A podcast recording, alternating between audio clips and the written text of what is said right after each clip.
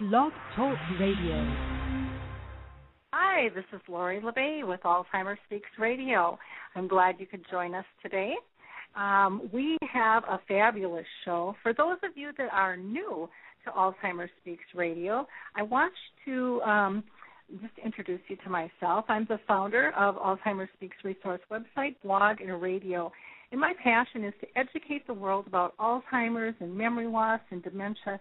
And that came to me through my mother's 30 year journey with the disease. And the platform here is really just a casual conversation where we pull in people who actually have memory loss, personal caregivers, professional caregivers, researchers, um, just to give a platform to share the voice of what's going on in the world of dementia. Uh, later in the show, on the second half, Rick Phelps, who is our channel expert living with the disease, will be joining us to talk about his new book called While I Still Can.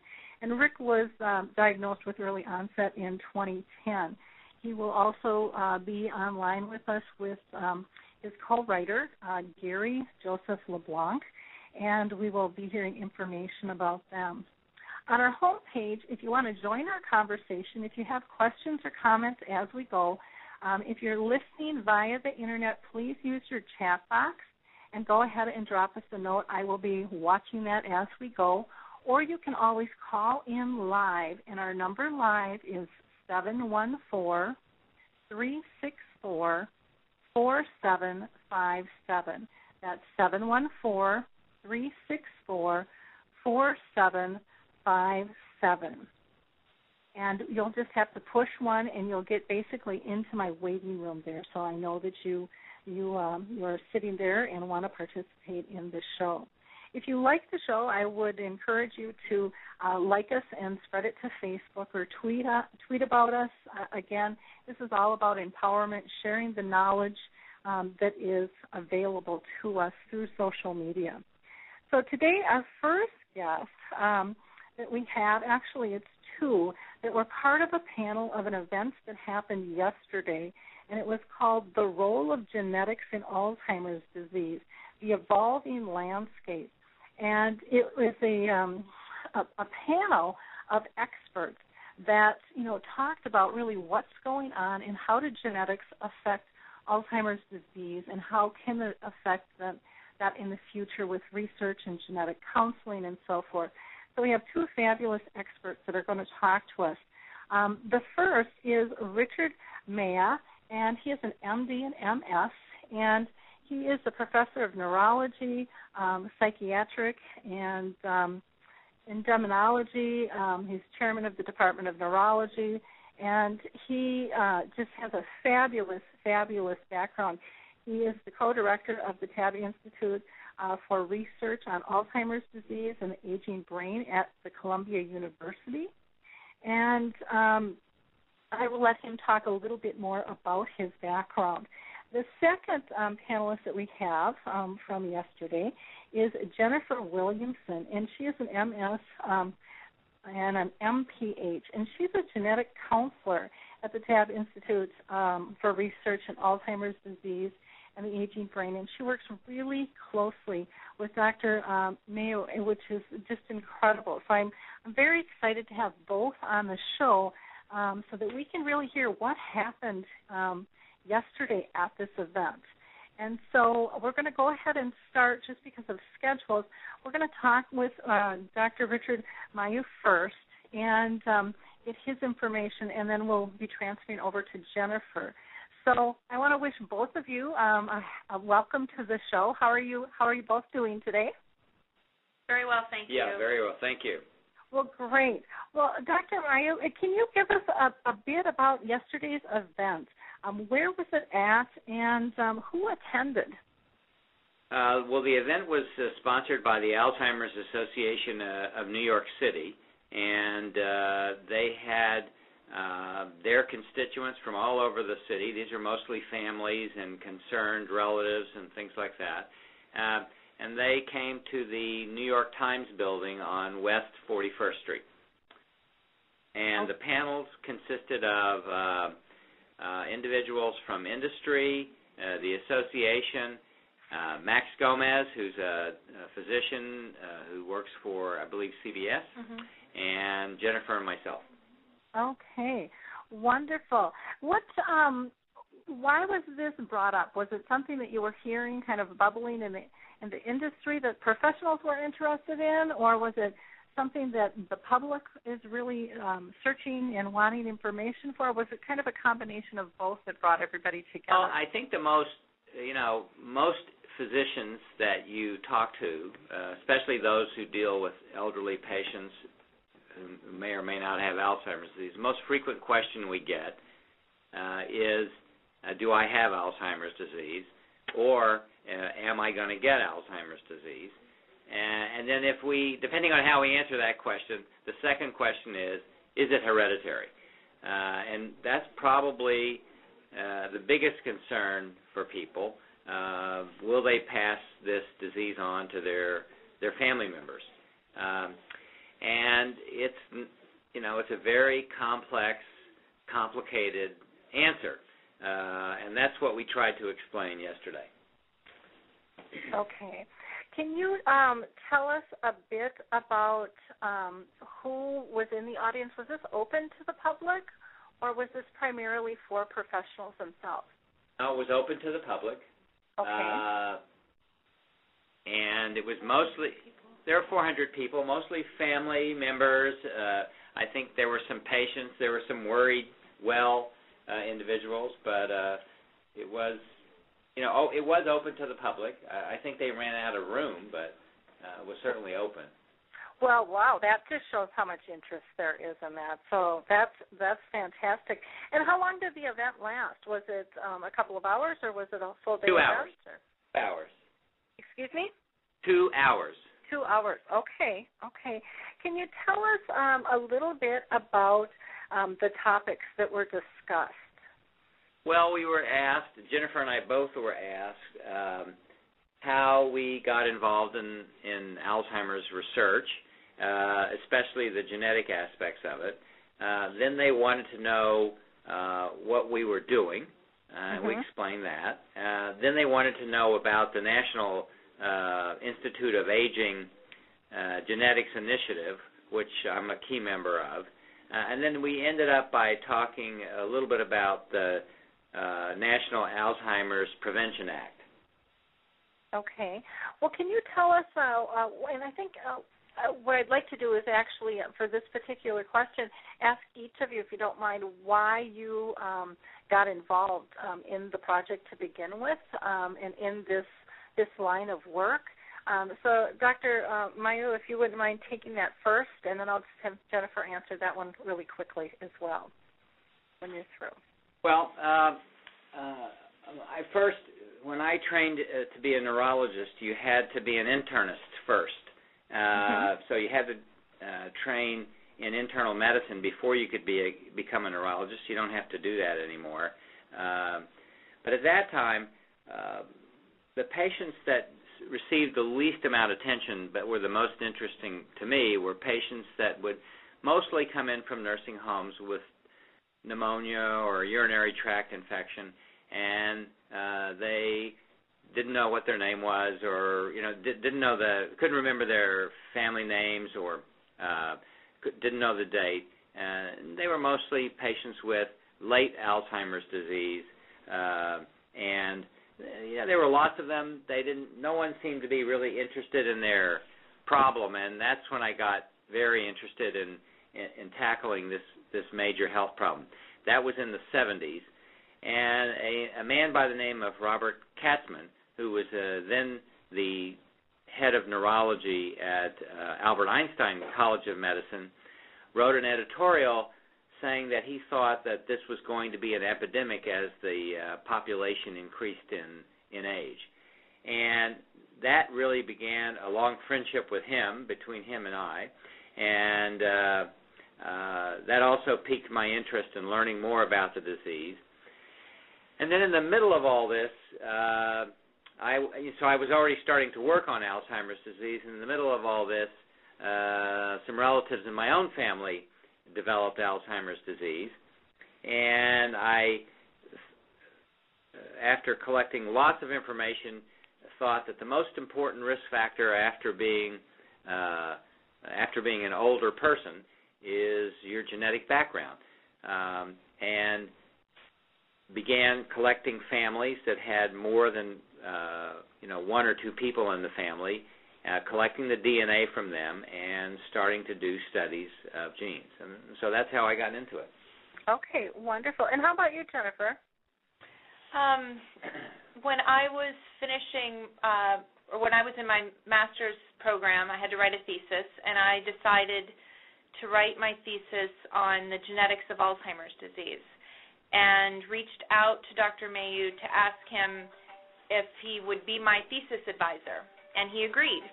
Mm-hmm. So um, he helped me write my senior or my master's thesis, and then um, as I was graduating, he got a grant to study the genetics of Alzheimer's disease in Caribbean Hispanic families and thought that it would be wise to have a genetic counselor on his staff given that he was going Okay. full-fledged into starting this um, new project. And in 98, when I graduated from my master's program, I started working here um, on the genetic studies project. Okay, well, great. Now, um, Dr. Mayeux, can you uh, tell us, you know, what what exactly are are you guys doing at the Taub Institute um, regarding genetic research and um, counseling? Well, uh, first of all, I would say that almost all of our patients, uh, one of the most frequent questions we get is, uh, "I'm worried about this being genetic." Um, or they come in and they have a relative who has the disease and they're worried about themselves. So uh, Jennifer and I try to figure out uh, the family structure. We take very careful information, uh, and all of the physicians here do this. There are seven neurologists here full time. We all take a careful family history. If we see uh, more than one family member, even if they don't report a family member uh, with the disease, we ask about you know the health of their family members, and if we get any hint that there might be uh, uh, additional family members affected, uh, Jennifer uh, will fill in for us and, and collect more detailed information. Um, and then we have several studies uh, which we can have a patient participate in that helps us identify uh, gen- uh, genetic uh, associations by doing genetic research. Uh, now, uh, we very, very, very seldom uh, do genetic testing, and so that's an important distinction. genetic testing is usually done when you want to make a diagnosis and there's a definitive test and you have a treatment. So while there are some uh, tests available that identify people with mutations uh, or ch- significant changes in genes, those genes are restricted to a very small number of patients with early onset familial Alzheimer's disease, so inherited early onset disease. And these people get the disease between the ages of 30 and 60, and usually they have multiple family members affected and they're pretty much aware that uh, this is coming down their their family. Uh, late onset or more typical Alzheimer's disease is what we call a genetically complex disease, in that uh, there are multiple genes. There's probably as many as 11 or 12 genes that are in which variations in those genes are associated with the disease, but they're not causal. And so trying to explain that to families is often very difficult, uh, but it's certainly doable, and that's that's what we do, and we try to uh, help people uh, understand what their risk is and what they can do about it. Okay, when you when you talk about um, you know the early onset from the age 30 to 60, then uh, uh, with these later ones, are you talking then 61 and over? um, that typically aren't um, you know aren't the same type of gene. Am I following that correctly? You're following it correctly. It's not the same type of gene. Uh, uh, um, so a mutation in a gene is a devastating change in the gene that actually causes the product of the gene, which is usually a protein, to be significantly changed. Uh, simple variations in genes uh, can be uh, things that just make us different from one another. For example, you have uh, variations in, in normal genes can explain why you have blue eyes rather than green eyes or brown eyes. But some of them are some of these variations increase one's risk to developing developing a condition, but it doesn't cause the condition directly. Okay. Um, so, can you uh, tell our audience a, a, little bit more of you know what exactly um, you're you're doing at your institute um, and how it relates to um, Alzheimer's disease and dementia? Sure. Uh, well, that's a very broad question because uh, you know I'm one of uh, about 20 full-time investigators at the uh, uh, at the institute. But okay. uh, my particular interest is in family-related diseases, and so um, I have collected families from all over the United States with colleagues in various parts of the U.S there are about 1,500 families, of which uh, many of those families have more than three or four people in the family living with Alzheimer's disease. So we've collected those DNAs and recorded those histories. And we make uh, all the clinical information and all of the DNA available to other scientists. Of course, it's all anonymous. They can't track down who the people are.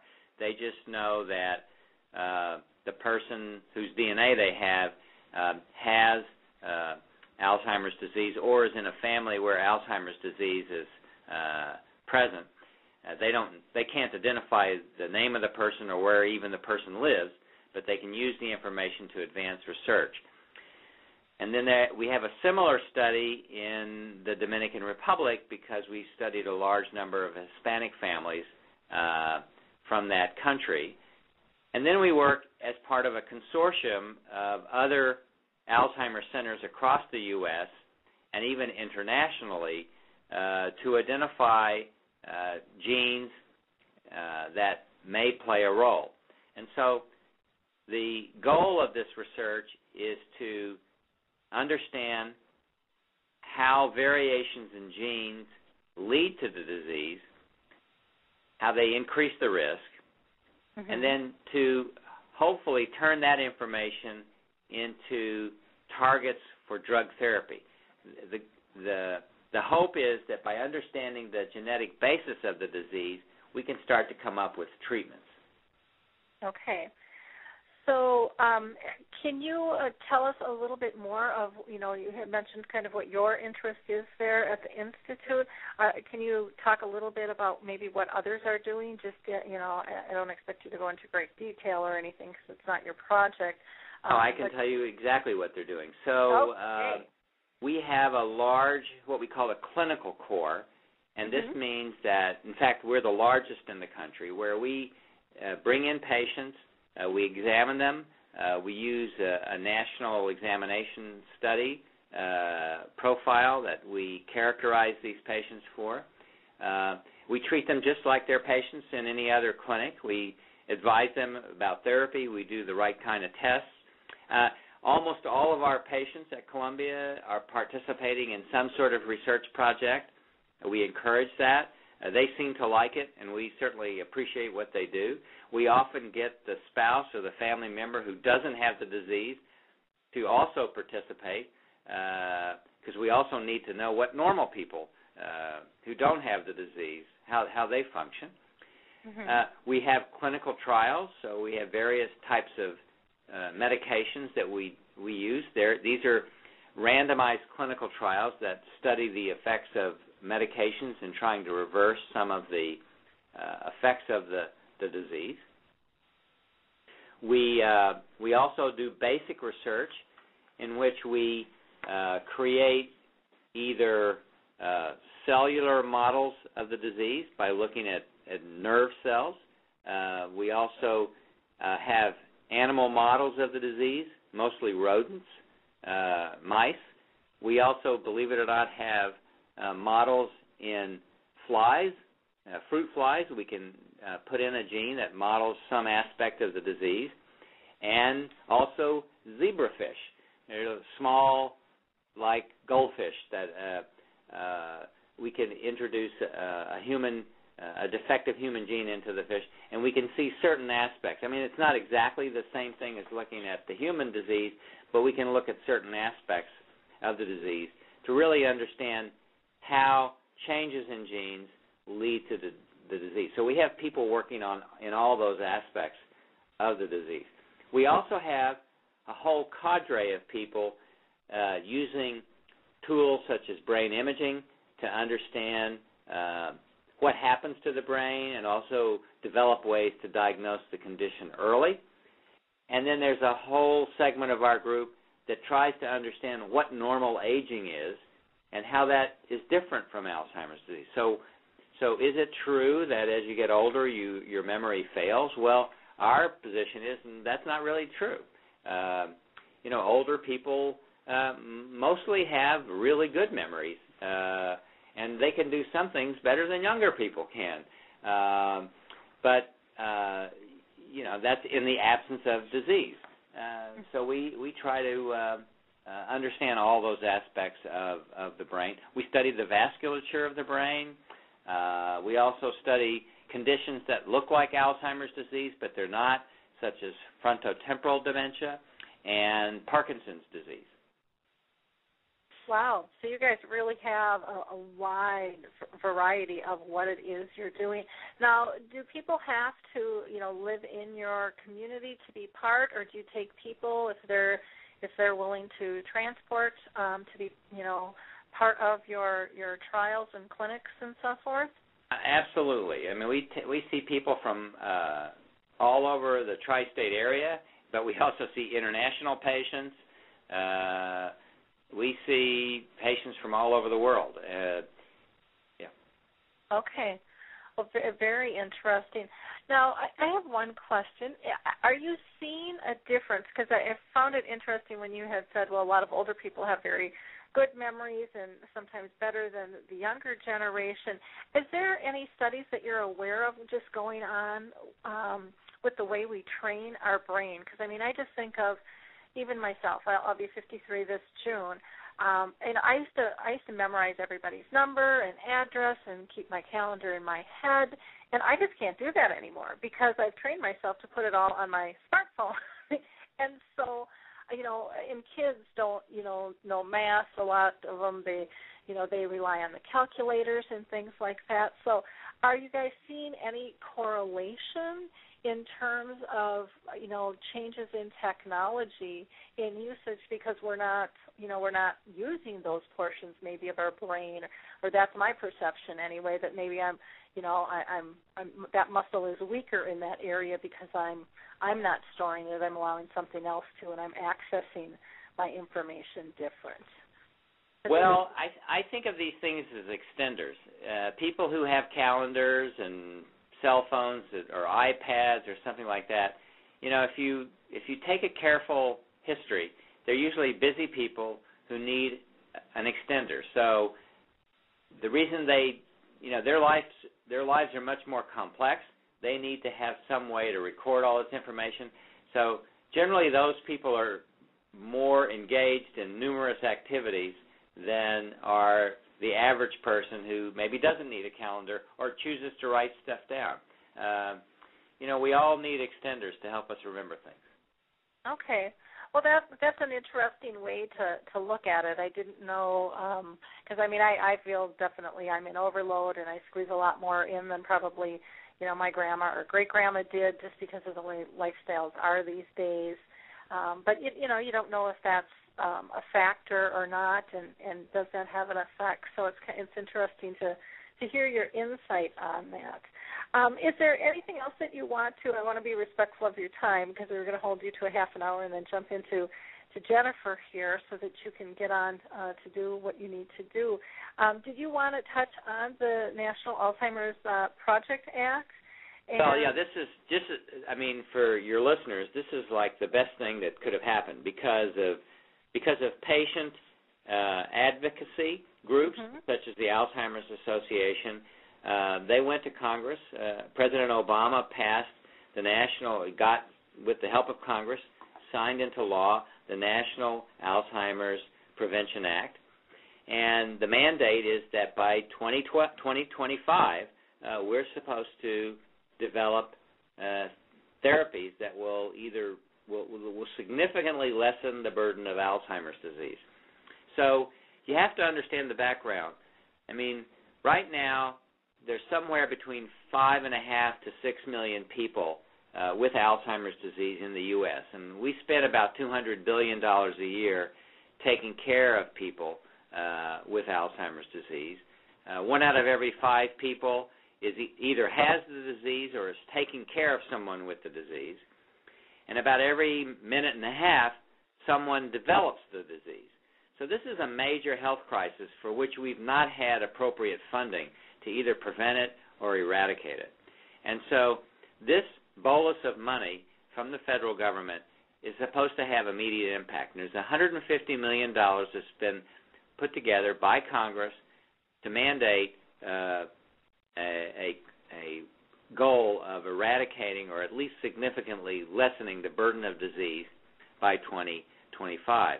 First part of that is going to be focused on genetics, and it's going to be uh, taking all of the existing uh, consortium, uh, and I want to come back to that in a second.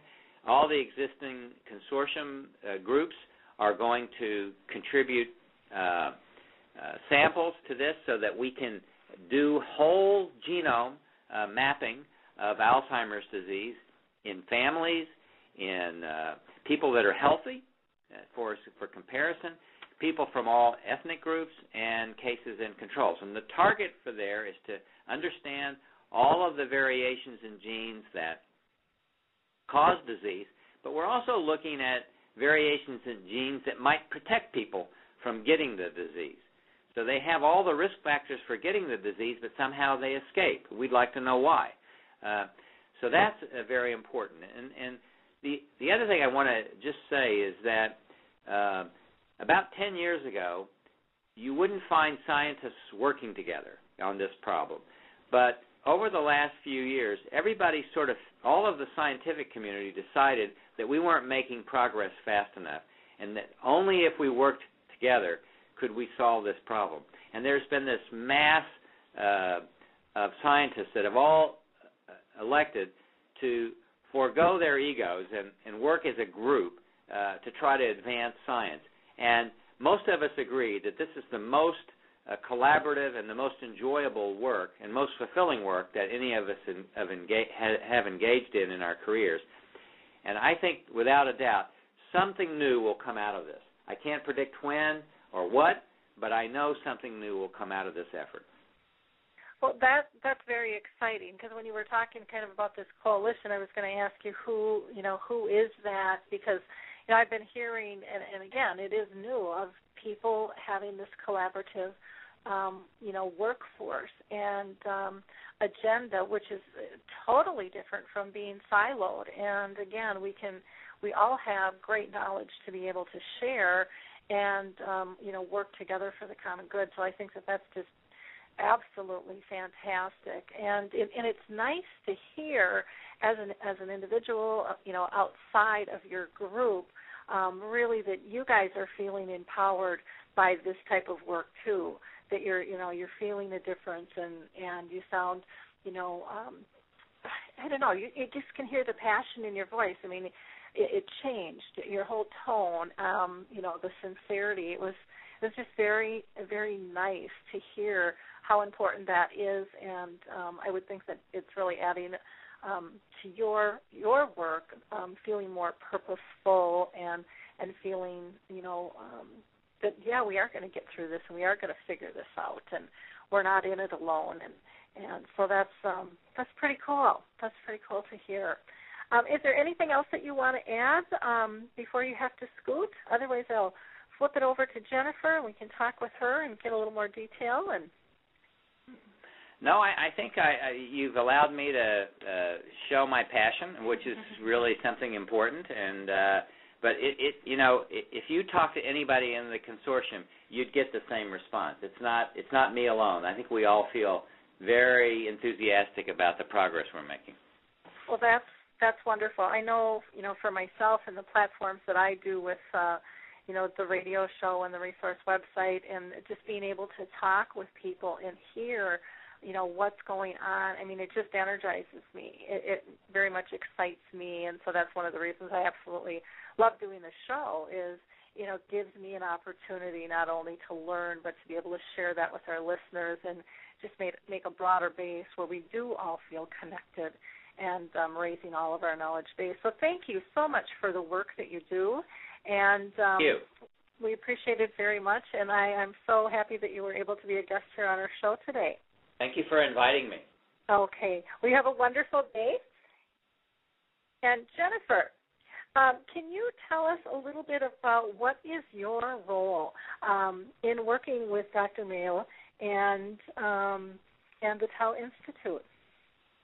So I, I wear a couple of hats. I think the the most significant is really um, managing all the genetic research projects that we do that involve uh, families participating in our research. So I'm in, I'm involved in everything from um, helping identify families who are uh, uh, appropriate and willing and interested in participating in our study, um, to you know getting that their participation to happen, to collecting the data, and then having that data ready for Dr. Mayeux and his team to analyze. So that's a lot of the research that it, facilitation that I do. The other work um, is really the clinical work that I do, working with neurologists who see patients at the Memory Center at Columbia, and um, these patients and families come in. We, you know, uh, my I, I I'm one of two genetic counselors at the Taub Institute, and uh, we take their family history. We see um, if they're one of those rare early onset families that Dr. Mayeux mentioned in the the beginning of our conversation, um, who genetic testing might be important for them to consider, or are they families that potentially have a, another familial genetic dementia other than Alzheimer's disease, or are they a family that we should um, consider enrolling in one of our research studies? Okay. Uh, and I guess the other thing I do is a lot of education. So I spend time, um, you know, going out into the community, perhaps giving a talk about our research about Alzheimer's disease. Um, I uh, also train genetic counselors who want to learn about Alzheimer's disease. There aren't many genetic counselors who specialize in this condition around the country, so I, I work very closely with um, two training programs who uh, are trying to expose genetic counselors to other conditions that are not as simple in their genetics as the ones that they're commonly trained on. So I, I do a lot of that training. Okay, we do have a question from somebody in our audience, and um, Kathy has asked. You know, both her mom and um, her mom's mom have passed away from Alzheimer's disease, and does it go from generation to generation? You know, is there is there any certain patterns with that? And I know that you you know can't give medical advice over the phone, but just kind of in a generality, she said that she just um, failed her her mini mental, and I'm not sure how old Kathy is. If that would and it'll be helpful um, to have that information. But what would you say to somebody, um, you know, asking that question? What should their next steps be? Is that something um, that they should pursue in terms of genetic testing? What are your thoughts on that? Well, counseling.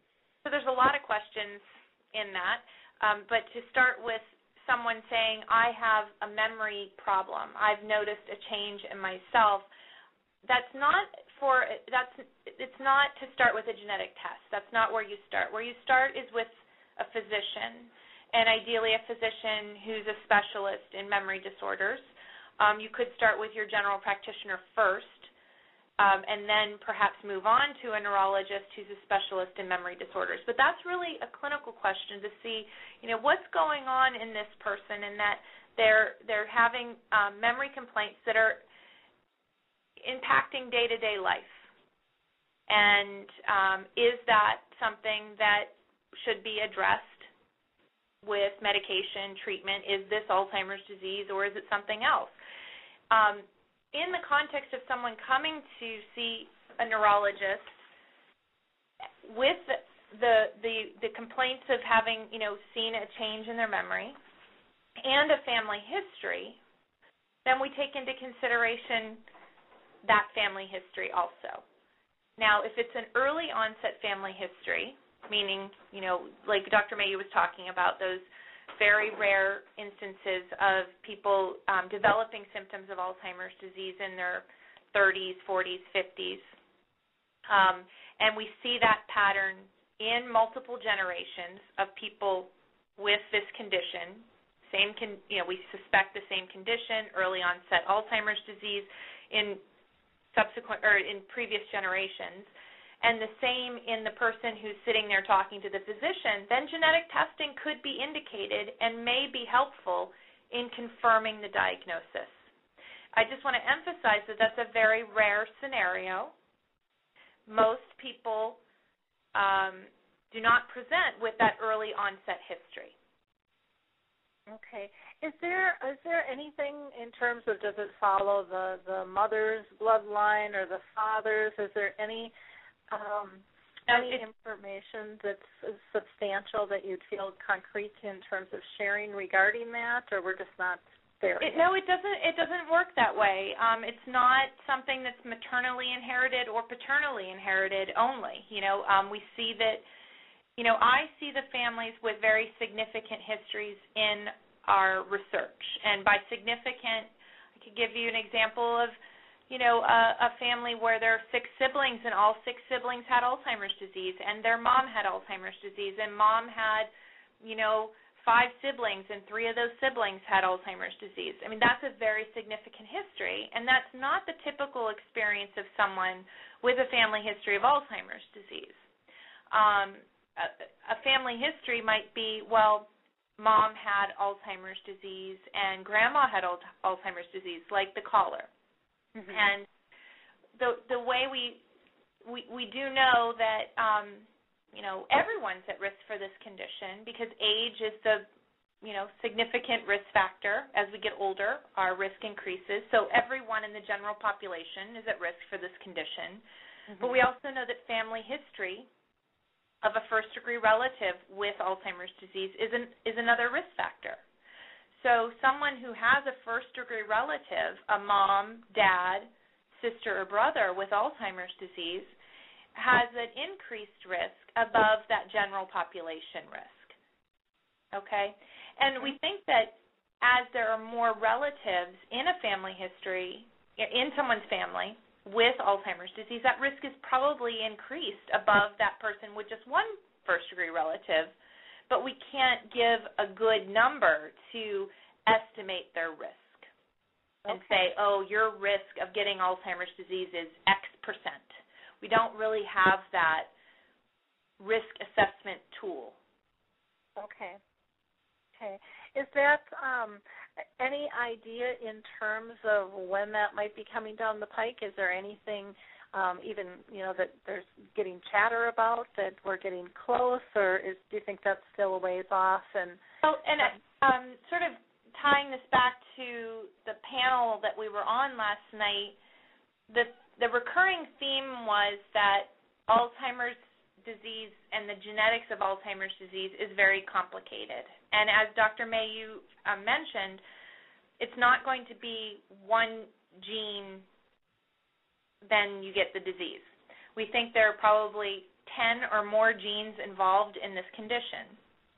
And I don't know that, I think it, it's almost like we have to learn a new way of thinking about this because I think um, we've all been sort of taught in biology about Mendelian genetics, and if you have this gene and this mutation in the gene, you get this disease. Mm-hmm. And your risk of this Mendelian disorder is either, you know, 50% or 25% or whatever. And it, I don't think it's going to work that simply. Um, and I also think that this genetic research that we're doing, I hope that it goes beyond just assessing risk and giving a number to people. I think the real goal behind it is that that sort of deadline goal that Dr. Mayeux was talking about. Like we want a therapeutic treatment. Mm-hmm. And by understanding the underlying genetics of this condition, it will help us understand why this is happening and develop potential targets, therapeutic targets that may help either modify the disease, delay the onset, effectively treat the disease. In addition, I think understanding the genetics will help us tailor tra- treatments in a more individualized way so that there might be genetic markers that tell us how a person will respond to a particular therapeutic intervention or th- a particular medication. So it could could be that perhaps you know some of the medications that we see, you know, some people say even in Alzheimer's disease today, maybe the reason why we're not seeing the overwhelming response is that some people would not are not going to respond well to that particular drug and some would or maybe there's going to be a dosage difference. So I think genetics is going to help us not just in telling us who's at risk. Certainly that will help. We'll we'll know who's at risk and who should get that early treatment, but and um, but it will help us tailor treatments and okay. individualized treatments. Was was there discussion with the group in terms of social support? Um, you know, with the the National Alzheimer's Project Act as well, or is it all you know kind of drug therapy um, that they're pushing? Can you can you give some insight to that for our audience?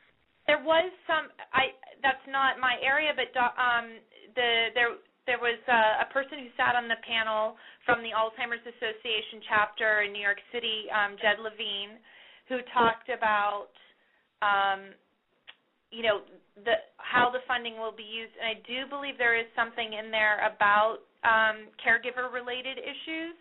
I'm not sure how much or what it's directed to. Uh, I think our our focus here at Columbia has been the money directed at genetics because it's a very tight deadline. So we've been very sort of tunnel vision about um, getting our ducks in a row very quickly to to move um, forward with the the genetic funding that was designated for this because that's really the first pressing deadline.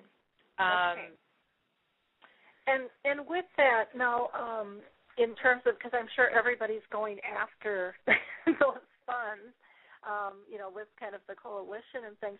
How, who who gets to decide who gets the funds, and um, is that something you can talk to, or um, that maybe I don't really know. I should I I can't say. Okay. Um, okay. I think that the National Institute on Aging is very involved, um, and um, I think that you know there are there's a very good infrastructure that's already in place. We have a, an Alzheimer's um, disease genetic consortium that's already, you know, actively been working before these funds were um, uh, released or even in, I think thought of. You know, that consortium has been a work in progress that the NIA has been putting together. Dr. Mayeux is um, a leader in that, you know, one of the leaders in that consortium um, along with um, Dr. Schellenberg, who's at the University of Pennsylvania, and I think that you know the, the um, Alzheimer's disease disease genetics consortium is really the ones that are leading the genetics piece of this this first set of funding. Okay. Okay. Well, that's uh, that's great to know. I didn't know if there might be a way that our, our listeners could, you know, help do a yay rah rah for this project or that project, or well, um, that's a really good point that you make. I think if people go, uh, what um, Jed Levine mentioned last night is that there is a public comment period that's wrapping up quickly. And on the Alzheimer's Association's website, um, apparently there's a link to where you can basically, you know, comment on this proposal and sort of give your two cents. Okay. Okay, wonderful. Um, now, as as far as um, the general public at large, you know, with some of the the tests and the research that you're doing, is is there testing available to the general public, or um, you know, how does all that work? Um, you know, are there clinical trials that you're doing? Um, and you know, how accurate is the the testing and assessing? If you can address some of those questions that I know people are anxious to hear about. So uh, I'll start with the clinical trials, um, and I, again, another plug for the Alzheimer's Association in that they set up um, Trial Match. I'm not sure if you're familiar with this, but it's a way for people to um, go into their website and put in information about themselves, like their age and you know even what part of the country you live in, and you know even family history information, or you know if you've been diagnosed with you know um, early stage Alzheimer's disease or whatever, um, you can go in there and register to see if you qualify for any current clinical trials anywhere. I, I believe in the U.S. I don't know if they've gone international Okay. but I do know um, in the United States. And what that will do is that you'll then, depending on you know if you meet criteria, you'll get an email sent to you that then allows you to contact um, any of the researchers around the country who are doing this work and find out more information and really see if you qualify. The great thing about this is that research is always changing, and if your information is in there, the Alzheimer's Association is doing a great job of keeping this information up to date. So, for example, I'll get a call like every couple of months saying, "Are you still running this study?" And if you, you know, if you are, great. Are you running any new ones that we should get registered in Trial Match? They're keeping it up to date, and as new information comes in, again, your information's in there. You'll get an email if something new happens that'll say, "Hey, guess what? You qualify for this new study." Again, it doesn't hold you to um, you know, participation, but it gives you a very easy way to stay up to date on what's going on um, around the country as far as Alzheimer's research. So I would encourage your listeners to check that out. Okay. Um, and, that, and that includes everything from observational studies to clinical drug trials. okay. And so for listeners, you can go to alz.org and their their website's pretty easy to um, you know to maneuver there. Um, I'll try to during the show here see if I can get a specific link for you. But if you go to alz.org, um, you should be able to to find it there. Wonderful.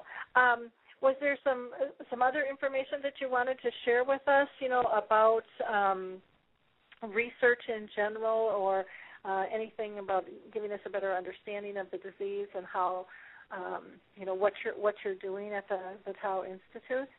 Well, I think the the other question that you had asked was about the availability of tests, and so.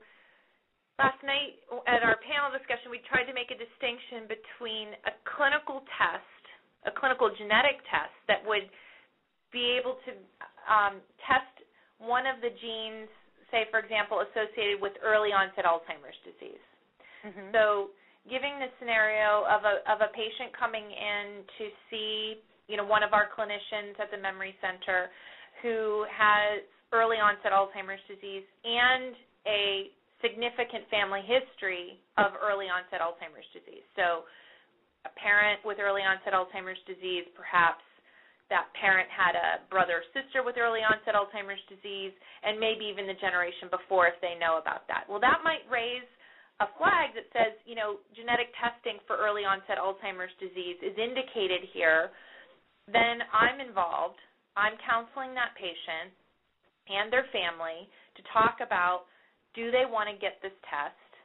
Um, everything from what it tell you know what it means, what it doesn't mean, how it might help, how it's not helpful, um, and then would facilitate uh, doing that test and sending it off to the lab that offers that test, um, and then would communicate those results back to the family once they came back.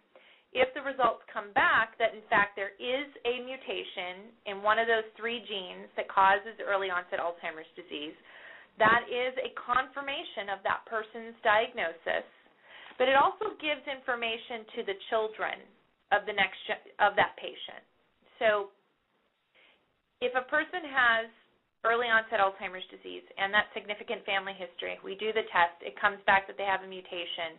that person's children are at 50% risk of inheriting that same disease causing mutation. There's also a 50% chance that they don't inherit the mutation. And this is one of those sort of simple Mendelian diseases that we learned about in high school biology. Mm-hmm. Um, the issues are why would someone want to know that information?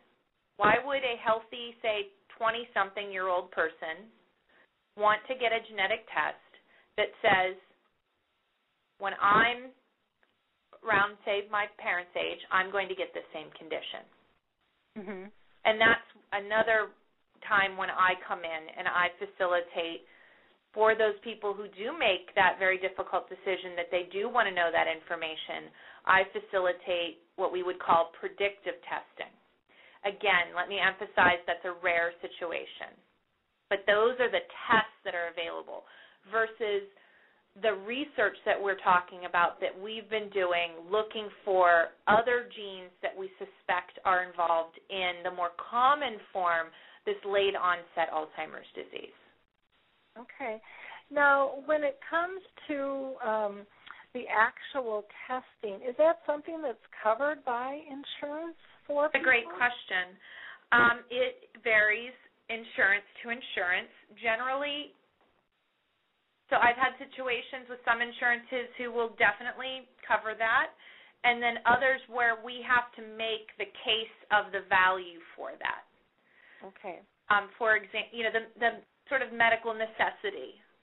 Um, and you know you can see where there there would be some value in making that confirmation because then you wouldn't have to continue perhaps doing some of these other maybe more expensive, more invasive tests. Mhm. If there was some other uh, form of dementia resulting in this young person. So the the answer is sometimes insurance will cover that. In the situation of someone you know, a, a young person who has a known mutation in their family causing disease. Mhm. Um, predictive testing I, is unlikely to be covered by insurance. I, I don't think it would be covered by insurance. In my experience, people don't want their health insurance company to know this information. Um, even though there is a law to protect you from discrimination in your health insurance, but people don't want this information just to be known by anyone and um, so they pay for it out of pocket. And uh, I think if the, people were to use their insurance, it's unlikely that it would be covered because there's really no medical necessity to to doing this test. Okay. And and what if somebody wanted to pay out of pocket? What does something like that run? Another great question. Um, you know, I was just talking to the other genetic counselor that I work with that it's like a moving target. These costs they're, they're always changing, and uh-huh. it also depends on what's needed. So if you need to look at the whole gene to find a mutation, the cost is greater versus if you know the mutation and you can just test for that specific mutation. So depending on a test that you're doing and depending on what laboratory you need to work with, a genetic test can cost anywhere from you know three hundred dollars to three thousand dollars or more, depending on the disease and depending on how many genes you need to look at, all of those things. Okay, well that that makes sense. I was I was glad you brought up that some people don't want their insurance companies to know because I hear that conversation a lot. Really? You know, I I don't you know they're scared to death of what's going to happen and am i going to lose coverage or am i not going to be able to afford coverage if i get tagged with this even if they do want to know? Um and so that is you know it'd be nice if there was a way to work that into the project too because i think that that can be holding research back because that's an important factor for people. And um you know if, a really important point for your visitors or for your listeners to know in that you know, people who are doing genetic research and uh, take great pains and are very conscious of um, confidentiality issues. So it's it would you know I think as far as genetic research participation, we're we're in really good shape as far as all the measures that we take to protect patients identifying information. Um, and there are laws also to protect people and different mechanisms that in particular, the National Institutes of Health has put into place with certificates of confidentiality and you know, anytime we have a collaboration, there's always someone scrutinizing are we taking proper safety measures to do this collaboration. So I think in terms of genetic research, we're in really good shape. I also think that the GINA law, um, that's the Genetic Information Non-Discrimination Act, um, you know, I, I, I don't know. I, mean, I don't know that that law has been tested yet. That is in a situation where someone's getting that information clinically. It's not about research participation, mm-hmm. um, but it, it protects people from discrimination um, from in their health insurance and in their job. Okay. And um, while I don't know if it's been tested yet in the courts, and I don't think it has, I think it is reassuring to know that we do have that legislation in place. Definitely, definitely. And Kathy, who had asked the question earlier, said, you know, that was really, you know, one of her concerns. I mean, people are afraid to go to the doctor to find out, um, even though they know they might need help or there might be something that could support them through this and, and be able to calm them. Um, it's very scary of are they going to be penalized even though they're saying they're not by the insurance companies. Right. And so there's there's a great fear wrapped around that, and I think and I think a lot of distrust with our insurance companies as a whole, um, because that kind of seems to be a moving target too in terms of um, you know how they change things and how they grade us as an individual in terms of insurability. And so um, you know again that would be nice if if that was looked at as well within this project because we do have a lot of people out there that are are you know have concerns and have great interest and could be wonderful advocates and you know do everything that they could to help move things along. But again are very afraid of of being penalized um, for for their efforts um, you know in things. So i know we're wrapping up on time here and again i want to be time conscious for you as well.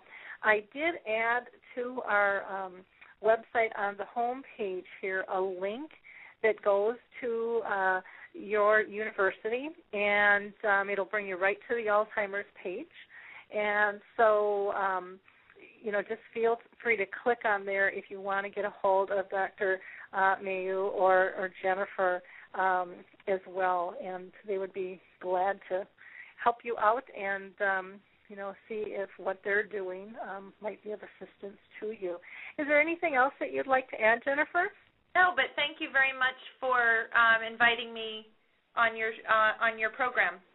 Well, I appreciate having you with us so much. It was very informative, and um, maybe we'll have you back again when there's another breakthrough or gathering um, that you'd like to update us on. Um, we're always looking for more information to be able to push out to to the audience. Um, you know, we have people listening around the world, and it's just a nice economical way to be able to you know spread spread the word um, utilizing another platform and getting people engaged. So, again, thank you so much for all you do. I really appreciate it very much and hope you have a wonderful weekend. Oh, thank you very much. You too. Okay, bye now. Bye bye. Next, our guest um, Rick Phelps and Gary LeBlanc, and I'm just going to get them both on the line here and enter into our room. For those of you that are not familiar with Rick, Rick was diagnosed with early onset um, Alzheimer's disease in June of 2010, and he is kind of our living professional on the radio show. And um, he pops in and out, but he has some very exciting news that he wants to share with us. Um, Rick was in law enforcement um, in an EM Yes, for over 24 years, and then he was forced into early retirement um, from his career. Um, and you know, it's just been kind of a, a tough time. But what I've admired so much about this man is um, his get up and go. He has not let this disease, um, you know, keep him down. He has created. Uh, Memory People, which is a closed group on Facebook, which is absolutely a phenomenal support group that connects people all around the world. And I'll let him talk about that. Um, but today he is going to share with us a couple of new initiatives that he has going. Um, in addition, Gary LeBlanc is an author of Staying Afloat in the Sea of Forgetfulness, and he is also a weekly columnist um, for Common Sense Caregiving um, down in the Tampa um, in Tampa area, and he does a lot of uh, other health publications. His writings utilize over 3,000 plus days as a personal caregiver, um, helping Alzheimer's and dementia caregivers cope with everyday challenges and struggles. And so the two of them have um, kind of formed a collaboration and got Rick's story in writing. And so I want to welcome you both today. How are you? Hi, Lori. How are you? Good, good. And Gary, are you with us too? Yeah, I'm here. Okay, wonderful. Well, what I want to do is um, I'm going to go ahead and let Rick start and tell us about the book. If you want to go ahead and announce the title and and tell us how this came to be and how um, how you and Gary are working together, that would be wonderful. I sure can, Lori. This uh, this started out with me. It was kind of a brainstorm, if you will, maybe about a year and a half ago. I knew uh, I had a story to tell, and it wasn't only my story; it was the story of struggles struggles with this disease. And so I I wanted someone. I knew I couldn't write it, but I wanted I needed someone to write it for me. So what I did was uh, Gary joined Memory People probably close to a year ago now. I guess I'm not sure about that. And he is a writer, as you know. He wrote. Uh, uh, I'm sorry, I can't. I'm having a little tough time today. Staying afloat in a sea of uh, forgetfulness. Are you still there? Yep, we're still here. I'm sorry, I thought I lost you. Yeah, he wrote that book, and he agreed to uh, collaborate with me and be my writer. So we teamed up, and and this book is called uh, While I Still Can, and I titled it that because that's what I, I usually tell everybody. I want to keep doing what I'm doing while I still can, and uh, it's coming from a patient's perspective. But Gary is the writer from a caregiver's perspective because he cared for his dad in his home for over 10 years up until his final days and he did uh, have the opportunity to have him there when he finally when he did pass away so um, we're real excited about this and and I'm going to let Gary take the lead now and he he knows a lot more about books than I do Okay, Gary, can you can you tell us a little bit about how the book is structured and, and what people can expect with this book? Uh, what I think what's really unusual about this book is that you actually get to see the disease through the patient's eyes, and uh, your caregivers and uh, the patients that can learn from this together, which is which is a fantastic situation. I mean, and just writing this book, I learned stuff from Rick, you know, going through all. We did this through audio recordings and audio recordings of things that I really wish I had known while I took care of my own dad, because there's certain things you just can't ask the patient. You know, if I would ask my dad a certain question while it was bothering him, I'd get two, three different answers within ten minutes. So you know, but this way you can actually see how the patient's suffering and what they're going through. That's that's very interesting. Well, great. Now, um, can you tell us, eh, you know, is the book kind of a is it chronological of Rick's disease, or um, you know, how are are stories or tips shared? How have you structured it? It, it starts off uh, basically when he's getting diagnosed, and how 17 minutes basically changed his life completely. And then we go back to all his all going through when he was going all through the all the symptoms. Nobody could figure out what was going on. It took this man almost seven years to get diagnosed. I mean, there was a lot of stuff to go through on this. So uh, as, as we go through it, then we go through all the symptoms of what he's suffering, what he's going through today. Um, the end of developing a memory, people. It's a little bit of a biography and a little bit of common sense caregiving all mixed in together with it. So it's pretty okay. interesting. Right now, it's at the publishers. It's uh, basically they're working on uh, designing for the the dust jacket and the covers right now. It's uh, we're looking at a late April May release on it, so it's getting close. Now, um, in terms of release, will it be in bookstores or is it going to be more of a social media and speaking engagements book? How how will people be able to access the book? It's going to be a print on demand. You can order it from all the Barnes and Nobles, Amazon, all your major online dealers. You'll be able to order the book through it. Going to be Kindle, an ebook, and we're all, they're also going to do an audiobook version of it, which will probably come out maybe a month or so later. Oh, wonderful! So, an audiobook. That's great. That's great. Rick, Rick was really uh, evident about that. He wanted to make sure that the people with the disease were going to be able to handle it most, you know, how you lose your reading skills as you go through this. So he was really wanted to have this thing on audiobook, so we get that all set up too on it. So. Okay, great. That that's fantastic. Now, um, Rick, do you um, can you share with us maybe a, a couple of symptoms, for example, that you that you had um, that are in the book? Is that something that you're comfortable sharing with, or yeah. or Gary? Uh, well, like Gary said, uh, the book starts out um, with my diagnosis, and even before my diagnosis, and it just walks you through the whole uh, symptoms of early onset Alzheimer's disease. Uh, we tried to take the reader on a roller coaster ride, and I think we was good at that. And and it takes the reader to a place that they've never seen before. And just like Gary said, the first chapter is titled 17 Minutes, and I was given a, a fatal diagnosis of early onset Alzheimer's disease in a total of 17 minutes.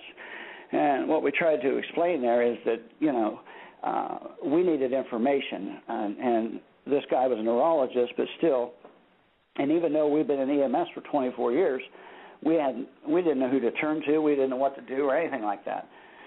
So um, I took it upon myself to get a hold of the Alzheimer's Association and some other uh, fine organizations and uh, and and learn from them. But it, it shouldn't have to be that way. Uh, it's it's a must, and we've talked about this before, Lori. That it's a must that these doctors and neurologists uh, have pamphlets available and and uh, all, you know information, the phone numbers to where when you are given this diagnosis that you have somewhere to turn to when you leave the doctor's office.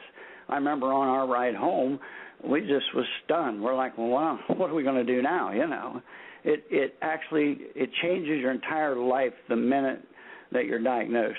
I mean, I knew I had a problem long before that, but when I got the official diagnosis, it uh, well, it just changes your life forever. Then. Well, yeah, in fact, one of the things. Excuse me, Gary. I was just going to say, and the first chapter basically ends as uh, the doctor says, "Here's your diagnosis. I'll see you in six months," and that was it. so I mean, it's um, pretty shocking, shocking thing to go through. A lot of trauma. Yeah. Well, know, I, I, I one of the things that I appreciate so much about Rick is his honesty um, and your willingness to share.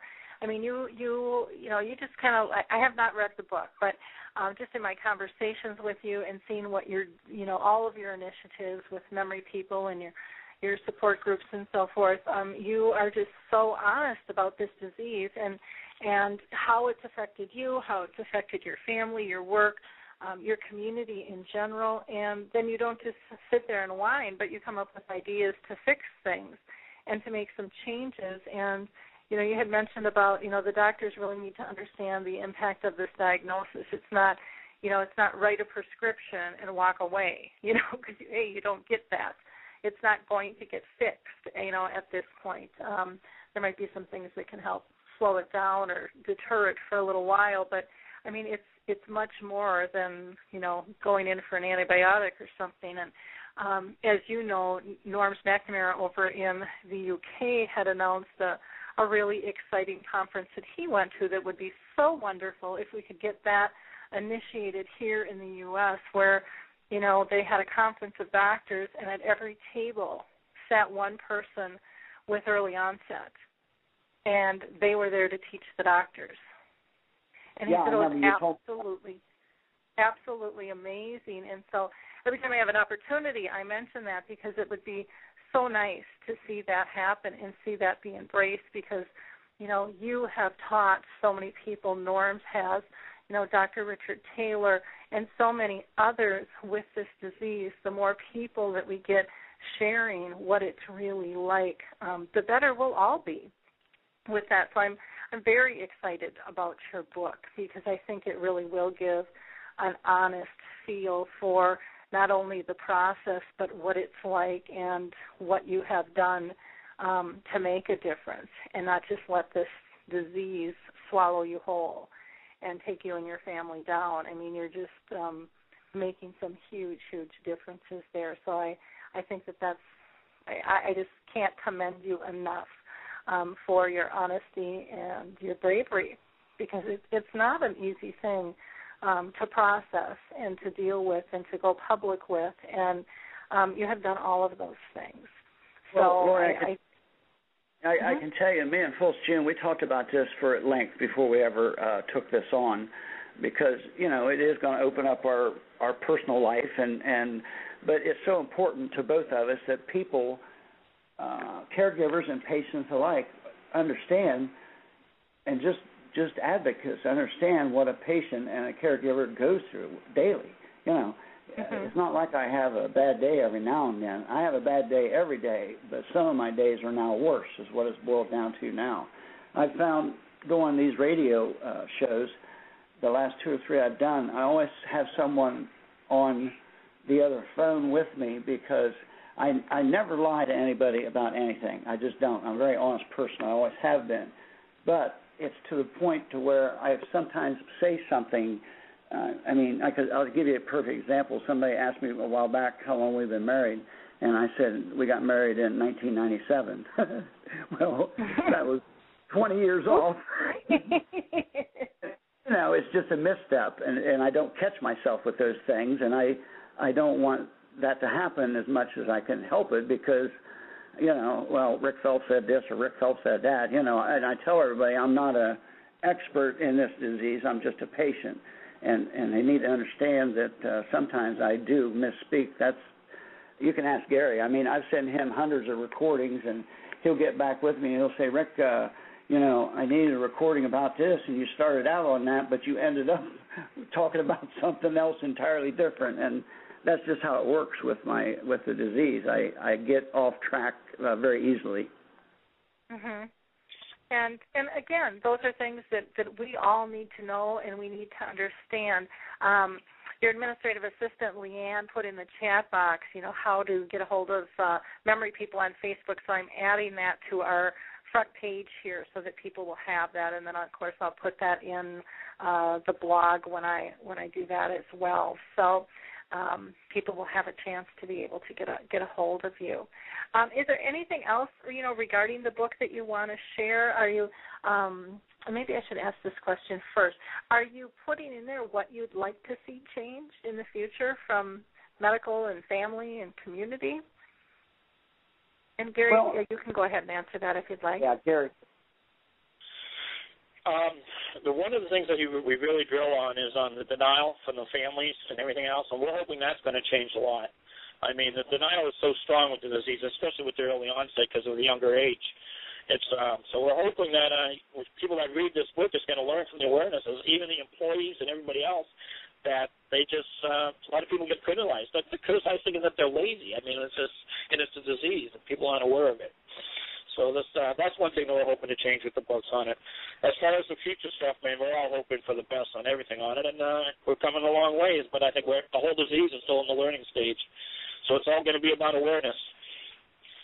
And uh, yeah. awareness is the other big thing we're pre- preaching on the book. I mean, we, we're, we're telling everybody to spread the awareness throughout the book. So. Yeah, and that that's critical because this this is not a disease of one. This is a disease of society, and we're not going to change it alone. Um, just like you know, my my first guest talked about Dr. Mayeux and, and, and Jennifer Williamson um, in terms of the coalition that's now happening with the research. I mean, how exciting is that? Where they're actually sharing right. information and instead of being siloed and separated and everybody thinking that they can do it alone. I, I just think that's that's fabulous. And if we can ignite that in the general public and as well as business professionals in, in the various industries to say we are not in this alone. Let's let's work together. I think that's just wonderful. It's absolutely I'm just wonderful. So happy. I was happy to hear you talking about the genetics because I think this is such a big part of it. I mean, I know one family where this, all seven of them have early onset. I mean, so there's there's something seriously going on with the genetics when I think with the early onset that comes that needs to be way more in research, still research to it. Yep, yep. It's uh, it is. Uh, you know, well, it's just all such an unknown, and there's there's so many different ways to be able to go in and tackle this. Um, that you know, it's all just going to take a little little bit of time and energy. But again, if they're working together and sharing information, you know, that should push everything along too. So, anything else that you wanted to tell us about the book, or? Uh, the one thing that I really was uh, wishful for is that I'm hoping that everybody in the medical industry and the profession of medicine should read this book too, because you people are even the medical staff really has to get an understanding of what these people are going through, and this is a good opportunity to do it. Because like I said, this is basically the disease through the patient's eyes, and I mean, how much can you beat that? I mean, that's that's pretty good on that as far as I'm concerned. It's a perfect learning yeah. opportunity for everyone. Now, did So- Phyllis June take part in it too? Is she? it- Does her voice get heard in this as as your wife and care partner, Rick? Uh, yeah, of course. Uh, she uh, she had a lot of input on it, and matter of fact, now that we're winding down to it, there's a lot of decisions and choices to be made, and and her and Gary works together on that because, as you well know, with this disease, I just have a terrible time with choices and decisions, and there's a lot to be made. So.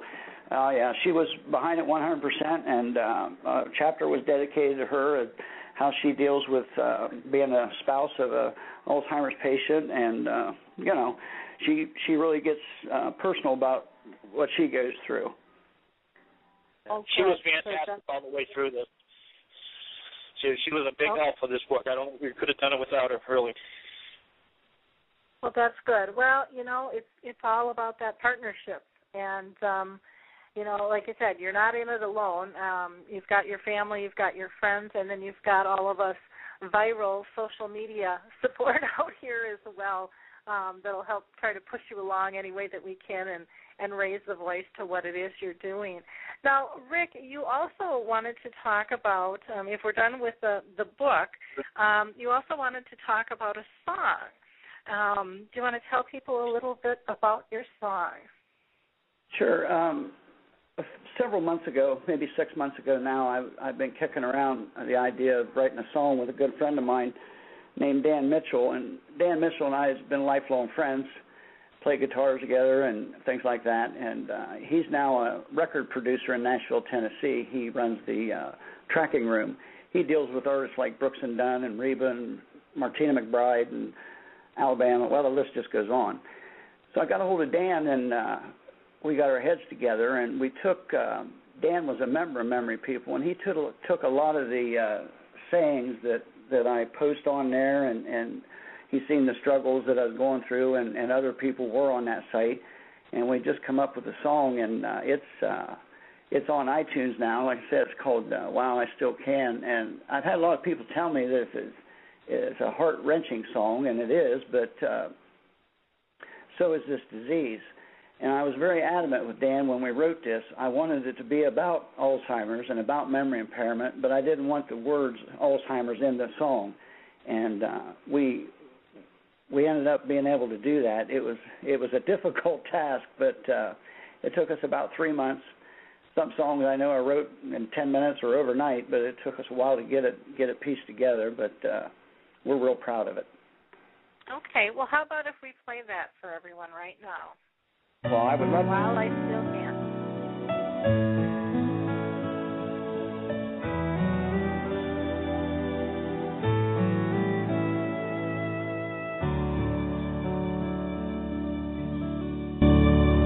Sometimes yesterday can seem a million years away, and I'll forget exactly what to say when asked about my past. Time is my enemy. That's why I'm living for right now. Tomorrow's just too far to think about. My heart only knows one task. While I still can, I'm gonna hold my babies to my chest. Thank God for all the ways that I've been blessed. Relive each single day from bad to best. While I still can. I'll try to help my loved ones understand how memories can fly like grains of sand, and that I will remember them Still can.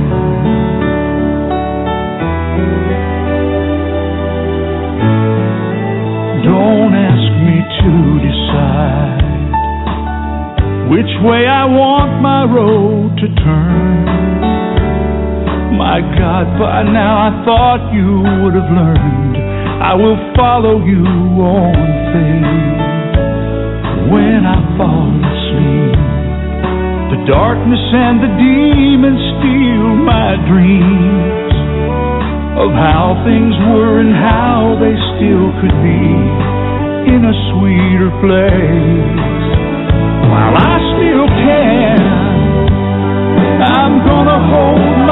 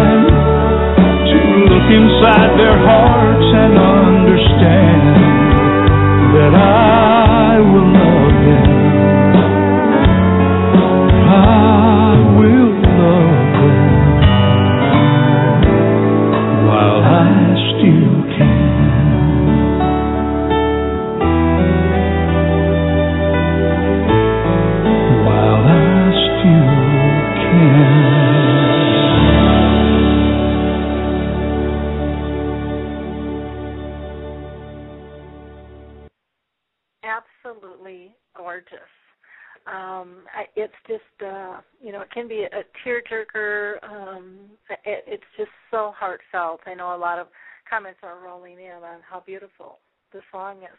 How does it make you feel when you hear the song, Rick? Well, um, when when we first put it together, it it just I don't know. It was I don't know. It's, it's undescribable because me and Dan's wrote songs before, but nothing like he said. This is the hardest thing he's ever done, and it, it was hard, but uh, it, it's a meaningful song, and uh, I, I don't know. It turned out better than my wildest dreams. Um, I didn't know how it was going to turn out, but I'm I was very pleased. And of course, Phyllis June, she always tears up when she hears it, and I get that way every now and then. But uh, it's it's it, it tells a story, and it not only tells my story, it tells everyone's story. It's just it, it's such a nice um, legacy piece, and not only to you but to the to the disease as a whole. Um, because as Kathy said here, words of truth are so beautiful. And um, how do people how do people get the song? What can they where can they get it? Um, we have it linked to iTunes, and uh, shockingly enough, there's about four other songs titled that. I didn't realize that, but um, anyway, uh, Dan's Dan's the uh, he's he's a licensed songwriter, so his name is on the uh, song. It's of course titled "While I Still Can," and we have a logo there with the broken circle. And um, it can you can like I said, you can just go to iTunes and purchase it. I believe all their songs on there are 99 cents, and uh, I haven't I haven't checked the sales of it or anything like that. I I tell everyone the sales what sales we do make, what profits is going to turn right back around and go to awareness. But it, it it's more about people bringing getting people to be aware of this disease and and and how it uh, affects others, including the patient, daily. Okay. And who did you say was the song licensed to? I didn't catch that, Rick. It's licensed to me and Dan both, but uh, until next month, I don't have my uh, songwriter license. You have to be a licensed songwriter, and uh, I have. Next month we're going to Nashville, and I'm gonna. I'm going to do that. So uh, I never wanted to get down this road, but when you write a song like that, um, you've just got to be licensed. Uh, we're looking at uh, either Reba McEntire or Martina, Martina McBride to pick this song up. Um, we're going to pitch it to both of them. And like I said, they both recorded in the studios. But the trouble you have with that is it's a waiting game because they only uh, shop for songs every, you know, when they when they're ready to cut an album. And uh, Martina is ready this time, so it's probably going to be her. But we'll just have to wait and see what kind of a um, deal we can work out. Well, yeah, and then it's you know, is it the genre they want, and uh, you know, all of those factors, and will it fit in with the the um the whole concept? I suppose uh, there's so many so many layers, and I would imagine they get pitched a ton of songs and things. Yeah. But I'm sure that that that uh, something will happen with it and um, move it forward. And we're seeing more and more people um, taking this creative aspect and writing songs and doing video and doing poetry and really capturing you know what life is like with dementia. And um and it's a beautiful beautiful way to to capture an audience. Um because sometimes people might be listening to something and they don't even understand the story. Um but the music then makes them listen. And all of a sudden they want to know what are those words? They like the melody and they like the tune and um, again, it's it's another way to be able to capture a, a large audience, um, not only from an intellectual basis, but more important on a heart basis. I think it's um, very, um, very, very important. So again, I thank you for doing that. And, and again, people Oh, it- can go to it's- iTunes. It, it's just like uh, with memory people. Um, we memory people does two things, and, and we we bring awareness to this disease, but uh, more importantly, we support each other on that site. And as you well know, we're over we're close to 1,700 now members all over the world, and just a short I don't know a year ago November something like that, it was me. So and Mhm. and I may have started memory people, but it's the people there that makes that site what it is, and, and keeps it going. And I couldn't be more prouder than than what we've done and been able to do there. And it's growing with leaps and bounds every day, and you know it's just a it's just people that that that are there to support one another. It don't matter if it's two in the morning or six in the morning or three in the afternoon. Someone's always there to listen, to listen to the event, whether you're caregiver or patient, and it's turned out just excellent. Yeah, it it really has, and it's the you know if people have not joined this group, you know check it out because it is so powerful, and there's just such a camaraderie going on there. Why don't we, um, if we're done with the song, um, there's so many things that that Rick is up to. It's just kind of amazing. I would love to be able to share with people your new about your new um, Skype support group, Rick. And so, was there anything more you wanted to say about the song, or should we go on to the next? No, we can go on to this uh, group or the Skype support group meetings. Um, how that transpired, Gary is a big part of that. Um, me and me and Leanne kind of pitched the idea back and forth to each other, and uh, the first meeting we had was in uh, Tampa, Florida, with a uh, lady by the name of Laura Arnold, I believe was her name, and she's really really nice lady that I met through Memory People, and uh, she was a moderator for this support site for this support group. And uh, we talked with Laura, and she just loved the idea. And it was very simple. She just brought her laptop to the uh, meeting, and I'm not can't remember now how many people was there, but uh, it it gave them the opportunity to uh, bounce questions off of me uh, as a patient. And, and a lot of times, uh, caregivers or family members don't get that opportunity. Uh, maybe the maybe the patient's in the later stages, or they they just don't want to talk about that and I'm sure people left there with a lot more knowledge than what they come in with. I think Gary can speak to this because, uh, like I said, he was there for two of them, and, and I, I'm sure they turned out great. Yeah, it was the great, greatest thing about it is that they're sitting right there and they're asking the patient all the questions they're concerned about their own loved ones. Like I said, we're back to learning from patient and, and uh, caregiver learning from each other, which which is a, a unique opportunity. So when when Rick was done with the skyping, the, these people, if you saw what there was, what the room was like, it was unbelievable. They were all laughing, they were cheerful. They left the great information. It was it was a good thing to see. So if you know of anyone that has Wonderful. support groups, have them contact them. Uh huh. Well, that's It's an easy thing that's what it's all So, about. yes, Great. without a doubt, that's what it's all about. How do how do people find out about um, you know signing up for the Skype group? So if so, for example, if I had a support group, I would contact you through Memory People then and say, Rick, could you attend um, Um, the sure. Skype group? Is that how Well, it know- works, or do you ha- or do you have it and then my group would join you? We uh, it, it, actually you don't even have to be a member of Memory People. It's just that so many people are that's that's uh, use this uh, Skyping, but uh, we go through uh, a web or uh, email. It's uh, Leanne Chames at gmail.com. And uh, what we like to do is when people want to set up one of these uh, Skype support group meetings is is me and Leanne will chat with them a couple days or whatever they want, three days before, so they'll we'll get to meet them and, and talk about.